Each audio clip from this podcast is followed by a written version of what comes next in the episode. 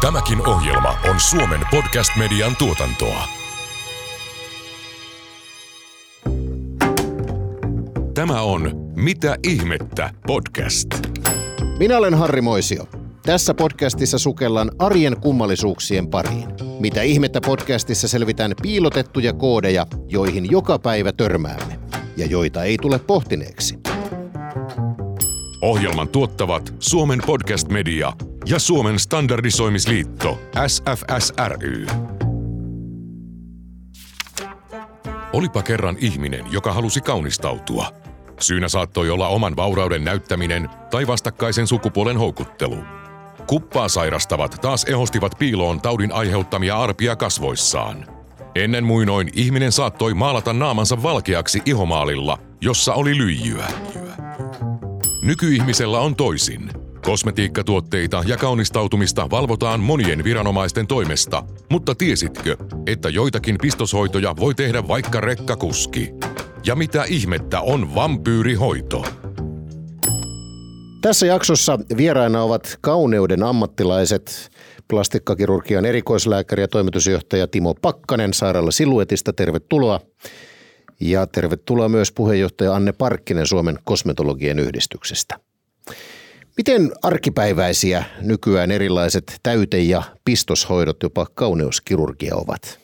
No niistä on tullut osa arkea ja, ja voi sanoa, että ne on kyllä hyvin joka, jokapäiväisiä ja, ja tällaiset ei-kirurgiset hoidot, niin niiden osuus edelleen lisääntyy. Se on jo parinkymmenen vuoden ajan ollut noususuuntainen ja edelleen jatkuu.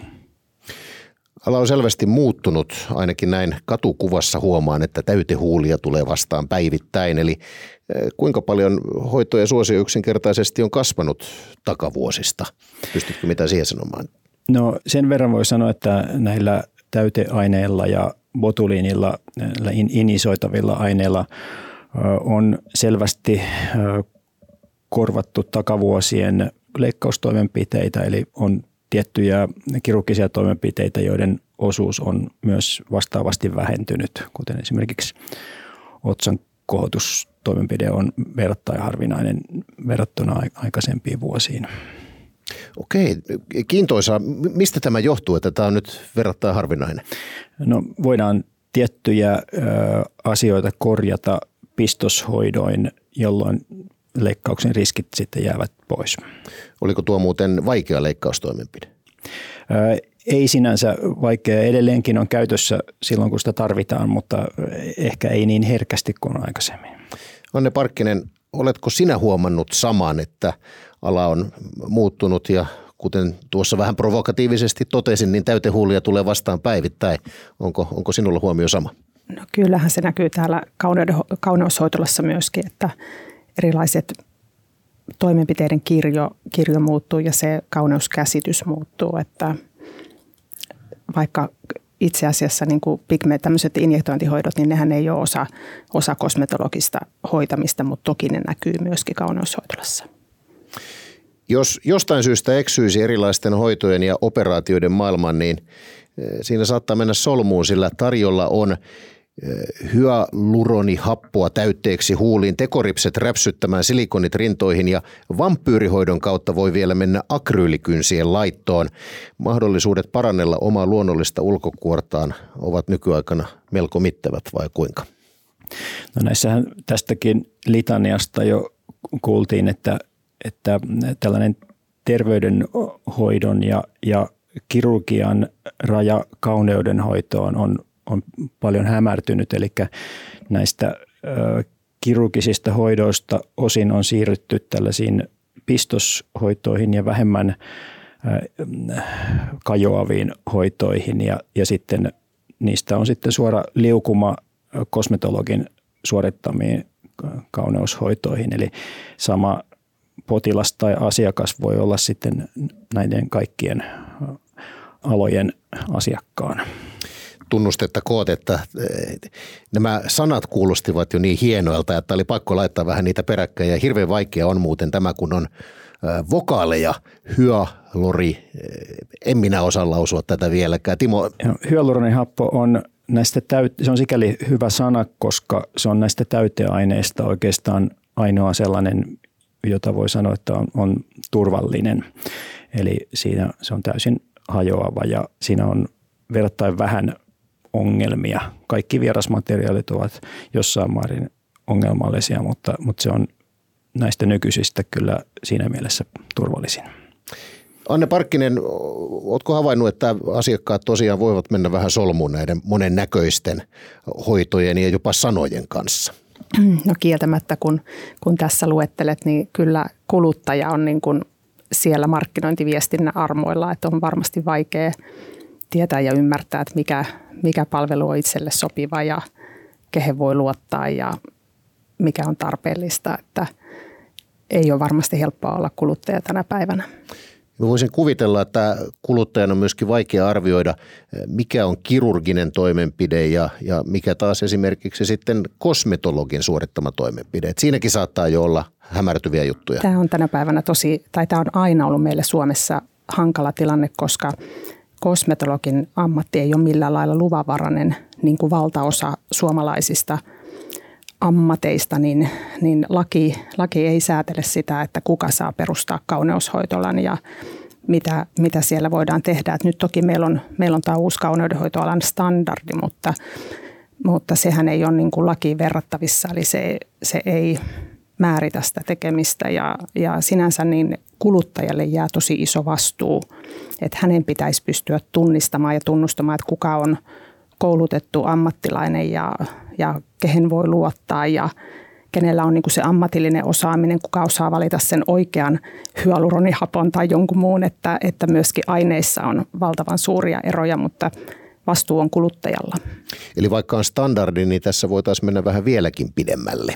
Kyllä, kyllä mä uskon, että Suomen kosmetologian yhdistys on täyttää ensi vuonna 85 vuotta ja, ja silloin 85 vuotta sitten asetettiin tavoitteeksi, että kosmetologi olisi Suomessa luvanvarainen ammatti ja edelleenkin se on siellä tähtäimessä. Eli Timo, sinä kun katselet lääkärin silmin tai paremminkin tässä tapauksessa kuuntelit Annea, niin pitäisikö sinun mielestäsi olla, olla laajempia standardeja kauneudenhoidossa? No nythän tästä esteettisestä kirurgiasta ja ei-kirurgisesta esteettisestä hoidosta on olemassa standardit, jotka hyväksyttiin muistaakseni 2015 ja, ja niissä muistan, että käsiteltiin kovasti juuri näitä pistoshoitoja, että muun muassa, että kuka, kenellä on oikeus antaa sellaisia ja, ja mitä vaatimuksia siinä pitäisi olla. Ja, ja syy, miksi tällaisia standardeja tarvitaan, on, että jos ajattelee, että nämä, nämä nyt Euroopan standardit, niin Euroopan laajuisesti meillä on hyvin erilaisia tilanteita eri maissa, eli osassa Euroopan maista on hyvin tarkkaa lailla säädetty jo näet, kuka, kuka tekee mitäkin ja missä olosuhteissa ja näin. Ja sitten osassa ei ole minkäänlaista lainsäädäntöä ja, ja sanotaan, että Suomi kuuluu enemmän sinne jälkimmäiseen joukkoon. Eli meillä on hyvin, hyvin tämmöinen säätelemätön ö, systeemi ja, ja ö, käytännössä botuliini-injektioita saa antaa – lääkäri, koska se botuliinitoksiini on, on reseptillä hankittava aine. Ja taas sitten vastaavasti täyteaineisiin niin ei ole todellisuudessa minkäännäköistä mahdollisuutta vaikuttaa, koska, koska terveydenhuollon ammattihenkilöitä voidaan säädellä ja, ja antaa määräyksiä pistoshoidoista, mutta sitten ne, jotka eivät ole ammattihenkilöitä, vaikkapa rekkakuskit tai parturikampaajat, niin kaikki saavat laittaa mitä vaan, eikä ole minkäänlaisia laisia, ää, mahdollisuuksia säädellä niitä asioita ainakaan toistaiseksi.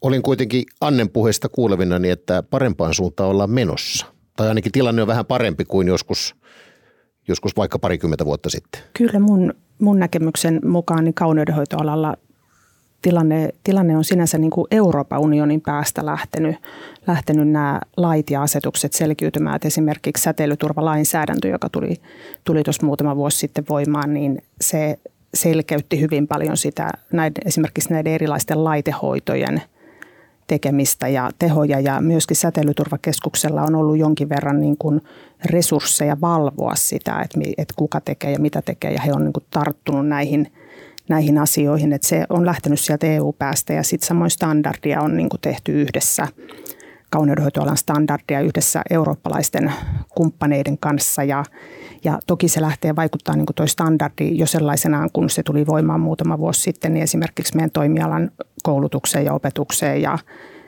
vastuullisten standardeja noudattavien toimijoiden niin käyttöön, mutta harmillisesti niin tämä standardi, joka me saatiin, saatiin niin kuin isolla ponnistuksella aikaiseksi, niin siihen oli tarkoitus tulla vielä tämmöinen lisäosa, joka olisi määritellyt vielä suuremman osan kosmetologian pariin liittyvistä palveluista, monia laitehoitoja ja, ja esimerkiksi kemiallisia kuorintoja ja tämän tyyppisiä palveluita, mutta sitten eurooppalaiset kumppanit niin ei päässeet yhteisymmärrykseen kaikista yksityiskohdasta. Tämä standardin lisäosa, joka olisi ollut se tosi tarpeellinen, koska se olisi nimenomaan kattanut niitä vähän tehokkaampia hoitoja, riskaapelempia hoitoja, niin, niin se edelleenkin ehkä sitten siellä odottaa, että se saataisiin niin kuin valmiiksi, mutta kyllä, kyllä EUn kautta niin on, on lainsäädäntö kiristymässä ja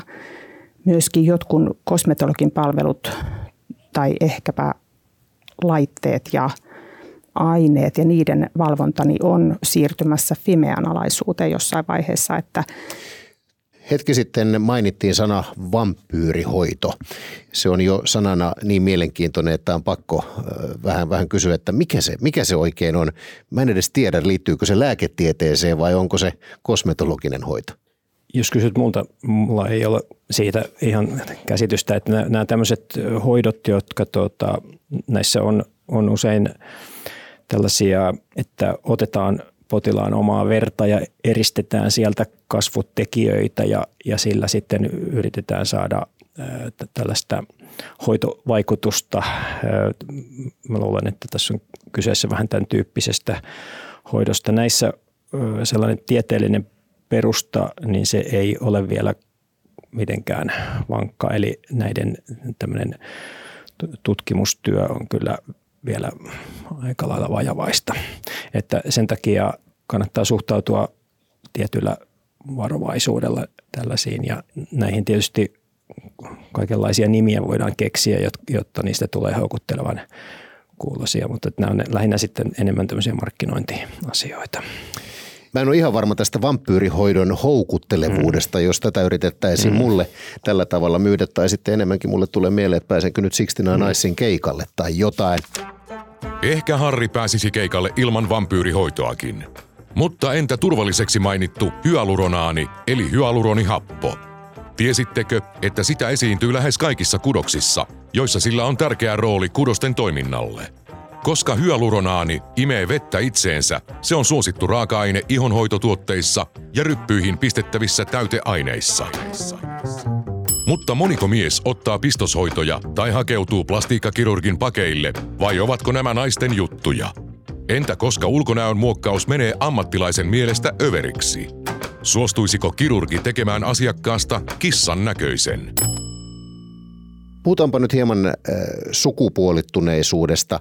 Oletettavasti, ainakin tällainen käsitys minulla on, naiset hakeutuvat enemmän kauneuskirurgian parin kuin miehet. No ehkä jos näin yleistäen sanoo, niin, niin kyllä se näin edelleen on hyvin pitkälti. Meillä on vuosien mittaan miesten osuus ollut siinä sanotaan – 6 ja 10 prosentin välillä. Ja se ei ole juurikaan muuttunut siitä, että se, siinä on joitakin tällaisia tyypillisiä miesten toimenpiteitä, jos niin voi sanoa, vaikkapa nenäleikkaus tai, tai hiussiirto, jotka, jotka selvästi niin kuin liittyvät sukupuoleen, mutta, mutta sitten toisaalta pistoshoitoja, niin jonkin verran enemmän nykyisin on miehiä kuin mitä aikaisemmin. Ja tietysti kauneudenhoitoala yleensä niin on, on enemmän naisten asia kuin miesten asia perinteisesti ollut ja varmaan näin tulee, tulee jatkossakin olemaan. Jossain määrin pidän jopa yllättävänä, että vain kuudesta kymmeneen prosenttia kauneuskirurgian asiakkaista on miehiä. Kuvittelin, että tämä osuus olisi jo tänä päivänä suurempi. Mutta sanoittiin, että se on aika stabiilina pysynyt, eli Eli ei ole vuosikymmentäkään saatossa paljon sitten muuttunut vai? Ei se ole juurikaan muuttunut se prosentuaalinen osuus, ehkä, ehkä määrällinen osuus kyllä, mutta, mutta prosentuaalisesti ei, ei meidän, meidän tilastojen mukaan ainakaan tällaista. No miten sitten kosmetologien asiakkaista, kuinka paljon asiakaskunnasta on nykypäivänä miehiä? No kyllä se prosentuaalinen osuus varmaan melko lailla samaa luokkaa kuin sit kauneuskirurgian puolella, että, että se on varmasti jonkin verran lisääntynyt. Osa kauneushoitoloista ehkä tarjoaa palveluita erityisesti myös miehille ja, ja tuota, houkuttelee enemmän miehiä, että se varmasti vaihtelee kovin paljon, paljon paikottain. Ehkäpä aikaisemmin miehet hakeutuivat kauneushoitolaan lähinnä, jos heillä oli aknea tai rosakkeja tai tämmöistä niin kuin vahvempaa ongelmaa, mihin sitten kaipasi sitä hoitoa, mutta tänä päivänä ja nuoremmat miehet niin myöskin sitten hakeutuu ehkä enemmän kauneushoitolaan, kaipaa sitä ihohoidon ohjausta ja, ja jopa uskaltaa kertoa siitä kaverille. Että se on ehkä semmoinen pieni asenne, asenne niin kuin ilmasto on sen suhteen muuttunut.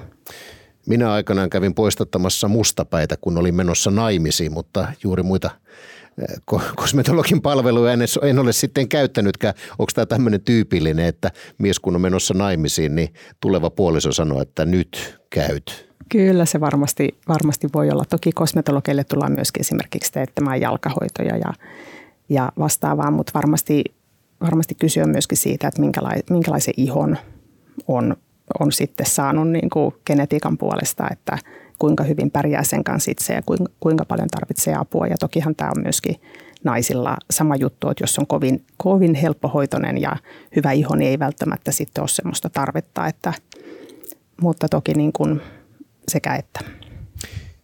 Minkälaisia kauneuskirurgisia toimenpiteitä nykyään sitten naisille tehdään, jotka kuitenkin muodostaa tämän ylivoimaisen enemmistön?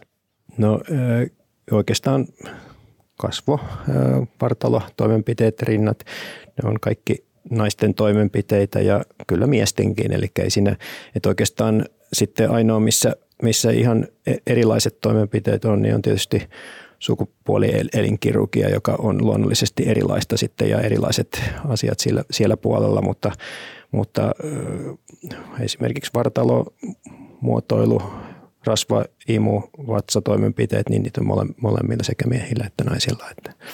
Miten noin asenneilmapiirin kannalta, minun nuoruudessani kun joku mainitsi kauneuskirurgiaa, niin se tarkoitti jollain tavalla automaattisesti sitä, että joku käy otattamassa itselleen silikonirinnat. Mutta nykyään ymmärrän jo paremmin, että se on paljon kokonaisvaltaisempaa, niin onko tämä asenneilmapiiri muuttunut? No on varmasti tämmöinen yleinen asenneilmapiiri muuttunut ja meillä ehkä potilaskunnassa, niin, niin kyllä se on jotenkin äh, arkipäiväistynyt. Eli, ja, ja äh, kyllähän se aina on ollut niin, että äh, se on jokaisen henkilökohtaisista tarpeista lähtevää toimintaa ja, ja tarkoittaa nimenomaan potilaan eikä lääkärin.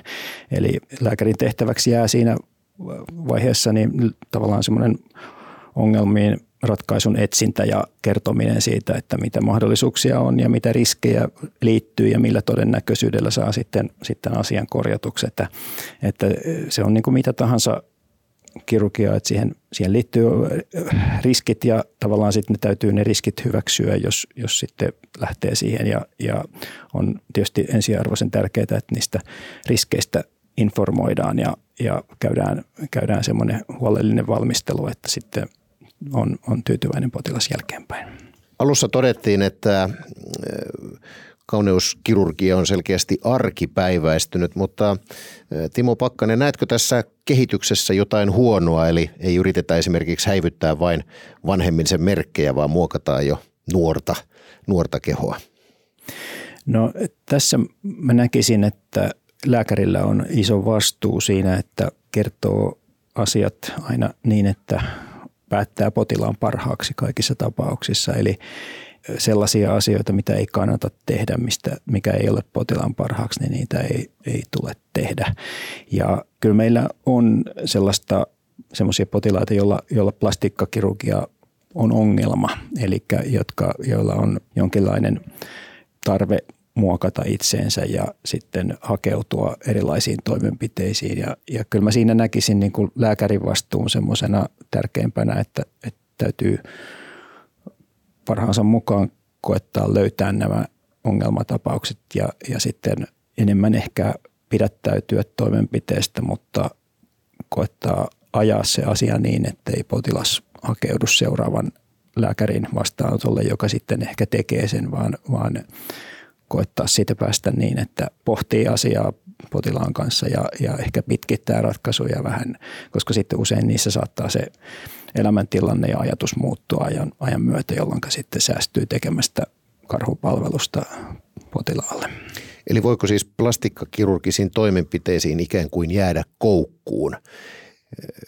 Ymmärsinkö oikein? No ehkä ei suoraan niin, mutta, mutta joskus on jollain potilaalla on sellainen, siihen on ihan oma diagnoosikin tällaiseen body dysmorfismiin, eli näkee itsensä jotenkin erilaisena ja siinä tulee tällaisia kaikenlaisia tarpeita, jotka, jotka ei välttämättä ole mitenkään realistisia ja halutaan muuttaa itseä jonkin, jonkin näköiseksi. Ja, ja sittenhän on oma lukunsa on sitten tämmöiset kaikki halutaan muuttaa jonkun eläimen näköiseksi tai jotain tällaisia juttuja, niin, niin ne, ne, on tietysti, ne ei ole enää sitten, ne ei ole niin kuin meidän asiakaskuntaa, että, että ne tämmöiset asiat, niin ne on sitten sitten oma, oma lukunsa. Mutta että, näin, että sanotaan, että suomalaisista plastikkakirurgin potilaista, niin kyllä 99 prosenttia on ihan tasapainoisia normaalia ihmisiä, jotka on niin kuin kuka tahansa ja heillä on omat asiat, mitkä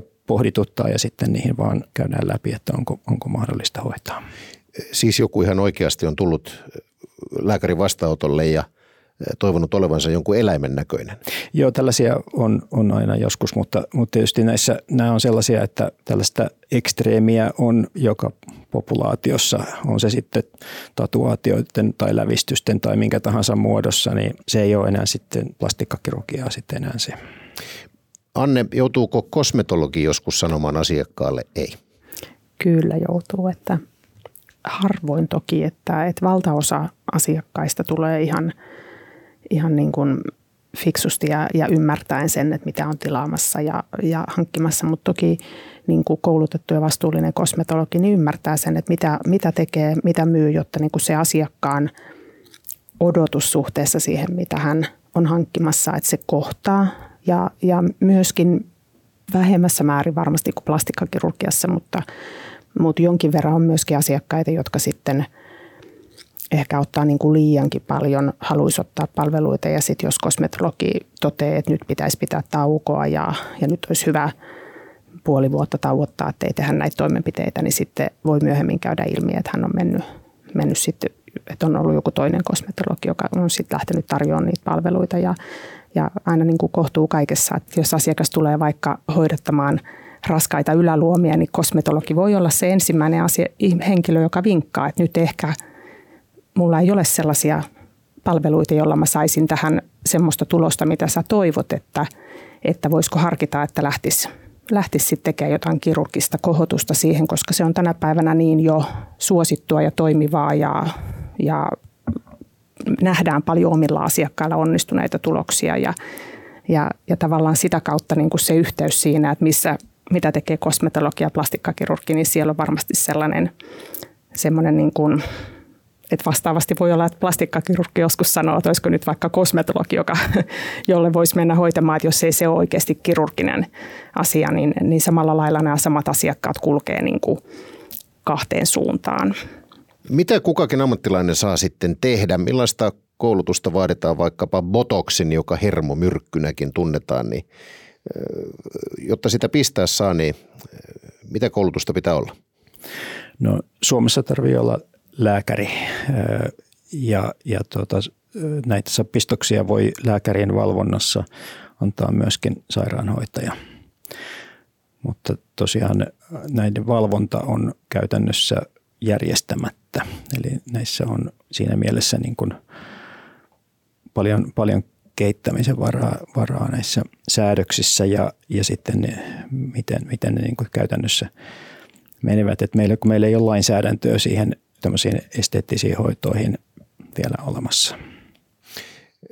Eli sääntelyä pitäisi olla enemmän, ymmärsinkö oikein?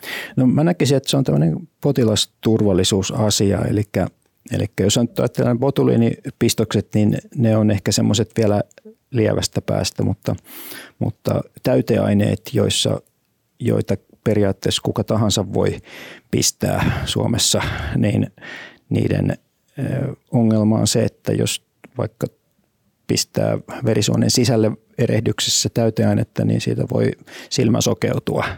Ja, ja tällaisia tapauksia on olemassa ja, ja sen takia niin, niin potilasturvallisuuden kannalta niin, niin on, on tietysti äärimmäisen tärkeää, että se, joka tekee toimenpiteitä, niin osaa sitten hoitaa myöskin komplikaatiot ja, ja osaa tehdä toimenpiteitä niin, että niitä komplikaatioita vältetään. Kuulostaa kyllä melko hurjalta. Täyteainetta verisuoneen. Mitä ihmettä? Kauneudenhoitoala on siis yhä vähän villiviidakko. Mutta tiesittekö, että jos käy plastiikkakirurgin konsultaatiossa, niin ennen leikkauspäätöstä pitää harkita seitsemän päivää ennen operaatiota? Mitä ihmettä pureutuu seuraavaksi tarkemmin piilossa oleviin koodeihin, joista asiakkaalla ei välttämättä ole käryäkään, vaikka ne hänen terveytensä vuoksi onkin laadittu? Anne Parkkinen, onko sinulla käsitystä, kuinka moni alalla esimerkiksi noudattaa kauneudenhoitopalvelujen tarjoamista koskevia vaatimuksia tai vaatimukset ja suositukset standardia SFS EN 17226 2019, tämän lunttasin. Tätä, se, ei siitä ihan varsinaista niin kuin tutkimustietoa, että meillä olisi aivan, aivan faktatietoa siitä, että, että kuka sitä noudattaa. Että meillä on Suomen kosmetologian yhdistyksellä on reilu 3000 jäsentä ja, ja mä tiedän, että tyypillisesti koulutettu kosmetologi, joka vielä sit on yhdistyksen jäsen, niin hän on pääsääntönä niin kuin vastuullinen toimija, hän on koulutettu toimija, pyrkii noudattaa alan – ohjeistuksia ja, ja toimimaan niin kuin turvallisesti sen oman ammattitaidon parissa, käyttämään korkealuokkaisia Euroopan kemikaalilainsäädännön mukaisia tuotteita, ostamaan tuotteet luotettavista tukkuliikkeistä. Ja sitten taas niin kuin äärilaita on se, että, että siellä on ihmisiä, joilla ei ole mitään koulutusta ja aineita voi ostaa netistä. Siis mun mielestä täyteaineitahan voi ostaa aivan tuolta, tuolta olen kanssa kuullut merkonomeista ja muista, jotka pistää sitten täysin niin kuin sopimattomissa tiloissa ilman minkäänlaista koulutusta, niin, niin kyllä siellä niin kuin riskejä sitten kotiutuu ja, ja tapahtuu, mutta kuluttajalle ainakin sanoisin, että jos haluaisi, haluaisi asioida kauneushoitolassa, jossa pystyy niin kuin, pystyisi niin kuin pääsääntönä luottamaan, että siellä on koulutettu ammattilainen, joka pyrkii noudattamaan näitä tehtyjä, tehtyjä säädöksiä, niin ainakin se, että tarkistaa, että siellä on Suomen kosmetologian yhdistyksen – tähtiovessa ja rinnassa ja ehkä diplomiseinällä. Että, ja, ja omalla tavallaan toi, se niin kuin tuo mukanaan semmoista tietynlaista vastuullisuutta ja, ja eettisiä ohjeita. Että se olisi ehkä kuluttajalle mun paras vinkki, että, että pystyisi välttämään. Ainahan koulutuskaan ei tuo, tuo niin kuin täyttä varmuutta missään, mutta että se on ehkä kuluttajan kannalta niin kuin se paras, paras, mitä voi tällä hetkellä tehdä. Koetko, että standardi on tarpeen alalla? Olen tosi iloinen standardista, että että se on, on niin kuin hyvä, että kaikki nämä erilaiset askeleet, mitä, mitä me tehdään siihen, että tämä toimiala, jossa kuitenkin toimitaan niin kuin ihmisten kanssa, toimitaan iholla todella intimeissä niin kuin paikoissa. Siellä on, puhutaan, että siellä on monenikäisiä asiakkaita, pitää ymmärtää vähän sen ihmisen niin kuin terveydentilaa, lääkityksiä, erilaisia vasta-aiheita, että mikä saattaisi aiheuttaa niin kuin ongelmia hoitojen kanssa, niin kyllä näin, näin henkilökohtaisissa palveluissa niin, niin koulutus ja vastuullisuus niin on, on kuluttajan etu aivan ehdottomasti. Ja myös se on koko meidän toimialan etu ja meidän niin kuin ammat, vastuullisten ammattilaisten etu, että, että ei mitään tällaisia niin kuin, tuu semmoisia turhaa mediajulkisuutta esimerkiksi huonosti tapahtuneista palveluista, että Kuka ylipäätään valvoo, että hommat sujuu asianmukaisesti ja käytetyt aineet ja laitteet on turvallisia? No periaatteessa kauneudenhoitoalalla niin kyllähän niin kuin Euroopan kemikaalivirasto koko aika tutkii ja tarkkailee, tarkkailee tilannetta ja, ja kaiken aikaa niin kuin lainsäädäntö sen, sen myötä niin kuin täsmentyy, mutta haasteena on se, että, että jos, ei, jos toimija ei osta aineita luotettavasta tukusta ja osta niitä korkealaatuisia aineita, vaan lähtee esimerkiksi hinnan perässä ja, ja tilaa netistä jotakin, niin silloin riski lähtee niin kuin kasvamaan. Et mä uskon, että palvelussa kuin palvelussa, niin jos kuluttaja hakee aina sen hinnan perusteella sen kaikkein edullisimman palvelun, niin silloin riski siihen, että tekijä ei ole koulutettu, aine ei ole suomalaisesta tukkuliikkeestä hankittu laadukas lainmukainen aine ja niin näistä aineista, kun nyt puhuit ja, ja tarvikkeista, niin kyllähän nämä, kun on titaanioksidia, salisyylihappoa, jota käytetään kosmetiikkatuotteissa, tarvikkeissa, tekoripsiä, liimoja, akryylikynsiä, maalia, niin kyllähän näillä oletettavasti voi saada ihmiselle aika paljon haittaakin aikaan, jos nämä eivät ole kurantteja. Kyllä, ihan ehdottomasti ne on, ne on vahvoja aineita ja, ja paljonhan tänä päivänä tehdään niissä tatuointeja, näitä kestopigmentointeja, meikkopigmentointeja, että viedään aineita ja pigmenttejä sinne ihon alle. Ja näiden, näidenkin niin kuin suuntaan niin lainsäädäntö on kehittynyt tässä, tässä viime vuosina ja, ja tosiaan niin kuin laadukas paikka ja vastuullinen tekijä niin käyttää niitä, mitkä on hyväksi havaittu ja, ja on, on niin kuin säädösten mukaisia. Nyt kun meillä on täällä alan ammattilaisia paikalla, niin Timo, mihin hoitoon tai leikkaukseen et itse menisi mistään hinnasta? Kääntäisin sen niin päin, että en menisi mihinkään leikkaukseen pelkästään leikkauksen vuoksi. Eli ensin täytyy olla ongelma, mitä, minkä takia se leikkaus on aiheellinen. Eli nämä kaikki toimenpiteet, niin nämä, ei näitä voi oikeastaan sillä irrallisina edes käsitellä, että jos on sellainen asia, johon, johon joku leikkaus auttaa, niin sitten punnitaan, että mitkä on sen leikkauksen hyödyt ja, ja mahdolliset riskit ja niiden suhde ja, ja myöskin sitten sen potilaan oma käsitys, että kun, minkälaisella riskillä hän haluaa toimia koska jos sitten ottaa kaikki varman päälle ja sitten joku, vaikkapa joku ulkonäköasia ei olekaan niin tärkeä, niin ei silloin pidä mitään tehdä. Eli, eli nämä on, nämä on hyvin tämmöisiä niin kuin henkilökohtaisia asioita ja niitä ei voi oikein millään yleistää. Ja, ja mä niin kuin korostasin tässä koko asiassa sitä informaation merkitystä, eli kaikista näistä asioista täytyy hyvin tarkkaan keskustella ja, ja myöskin niin, että – mihinkään mihin toimenpiteeseen ei pidä lähteä hyvin nopeasti sen konsultaation jälkeen. Tässä nyt kun näistä näitä on käsitelty näitä standardeja, niin, niin yksi mun mielestä semmoisia tärkeimpiä asioita tuossa esteettisen kirurgian standardissa on tällainen miettimisaika. Eli, eli siellähän suositellaan, että on vähintään seitsemän vuorokauden miettimisaika tämmöisessä kirurgisessa hoidossa siitä vastaanottokäynnistä leikkaukseen. Ja, ja tämä on tämän 2015 jälkeen, kun tämä standardi hyväksyttiin, niin tämä on monessa Euroopan maassa tullut sinne lakiin. Ja tällaiset asiat mun mielestä tyypillisesti on, on näihin standardiin liittyviä etuja, eli me, me tavallaan niin kuin määrittelemme sellaiset minimivaatimukset tässä standardissa ja sitten jokainen maa sitten, kun se lainsäädäntö kehittyy, niin ne tulee ne asiat sieltä standardista ja ne, mitä on pidetty tärkeinä, niin ne sitten tulee sinne siinä, siinä muodossa. Että, että sen takia, että kun tämä standardi ei ole laki, mutta että siellä, on, siellä on paljon tämmöisiä asioita, jota, jotka sitten herättää ehkä ajatuksia, joita välttämättä ei, ei tultaisi muuten ajatelleeksi. Eli standardissa todellakin on seitsemän vuorokauden miettimisaika. Joo, kyllä. Anne, mikä on sellainen hoito, mihin sinä et menisi?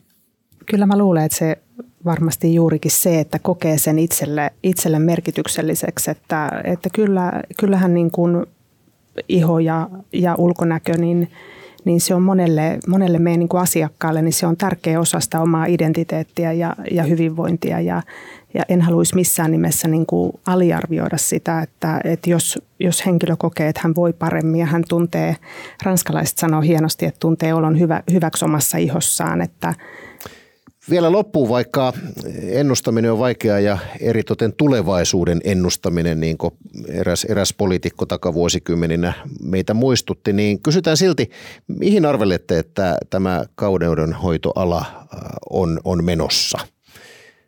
Onko mitä semmoista tulevaisuuden visiota? Kyllä vaikuttaa tietysti siltä, että henkilökohtaiset palvelut, palvelut lisääntyy ja, ja ihmiset ehkä jos tänä päivänä niin kuin mietitään sitä kuluttamista, että ostetaanko tavaraa, kuinka paljon me tarvitaan, tarvitaan tavaraa, niin, niin tuntuu, että ihmiset haluaa panostaa niin kuin omaan ja myöskin läheisten hyvinvointiin. Lahjakortteja ostetaan paljon, se on suosittu palvelu, että, että kyllä, kyllä kaikestaan niin hyvinvointiin ja kauneuteen ja hyvään mieleen tähtävät palvelut niin tuntuu olevan kasvussa edelleenkin. Ovatko kauneusihanteet muuttumassa?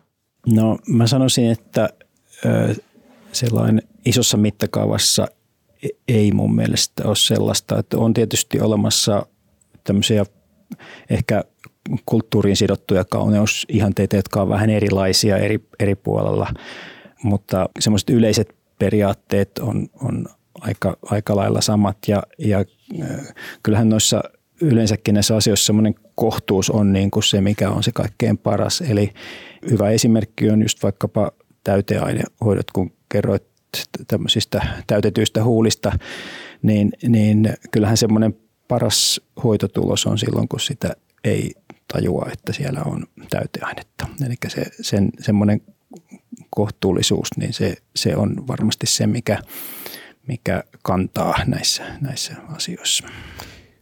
Kuluneet 15 vuotta suurin piirtein olemme eläneet sosiaalisen median aikaa. Tuleeko eh, sieltä paineita tai, tai esimerkkejä, Anne vaikka teidän alallanne eli kosmetologeille? Kyllä tulee, että kyllä tämmöinen selfie-kulttuuri ja, ja jatkuva esilläolo nuorilla, nuorilla, niin kyllä se vaikuttaa siihen kauneusihanteisiin ja, ja paineisiin ja, ja myöskin niin kuin muoti-ilmiöt siellä, että miten niiden kulmien pitää olla – just, just tänä vuonna, niin sit se vaihtelee kanssa, kanssa kovasti. Että, että kyllä siellä varmasti on semmoista somemaailman, se ehkä just näkyy tässä kaikessa semmoisessa pienessä meikkaamisessa ja, ja siinä päivittäisessä jutussa, että, että pitäisi näyttää hyvältä. Törmäätkö Timo sinä työssäsi somekulttuuriin? No kyllä mä sen verran, että, että on selvästi nämä asiat leviää paljon nopeammin ja, ja aikaisemmin oli, oli silloin, kun kävi kävi itse kokouksessa, niin, niin sitten mä osasin jo aina vastata potilaiden kysymyksiin ennen kuin niitä alkoi tulla, mutta nyt tällä hetkellä tulee kaikenlaisia asioita, jotka, jotka tulee niin nopeasti, että välttämättä ei ole ihan kaikkea varautunut. Tässä vaiheessa paljon kiitoksia erittäin mielenkiintoisesta keskustelusta Anne Parkkinen ja Timo Pakkanen. Minä olen Harri Moisio ja tämä oli Mitä ihmettä podcast. Kiitos. Kiitos. Tämä oli Mitä ihmettä podcast. Tämän ohjelman tuotti Suomen Podcast Media. Jos pidit tästä ohjelmasta, muista seurata Spotifyssa tai arvostele ohjelma Apple Podcastissa, niin muutkin löytävät ohjelman pariin.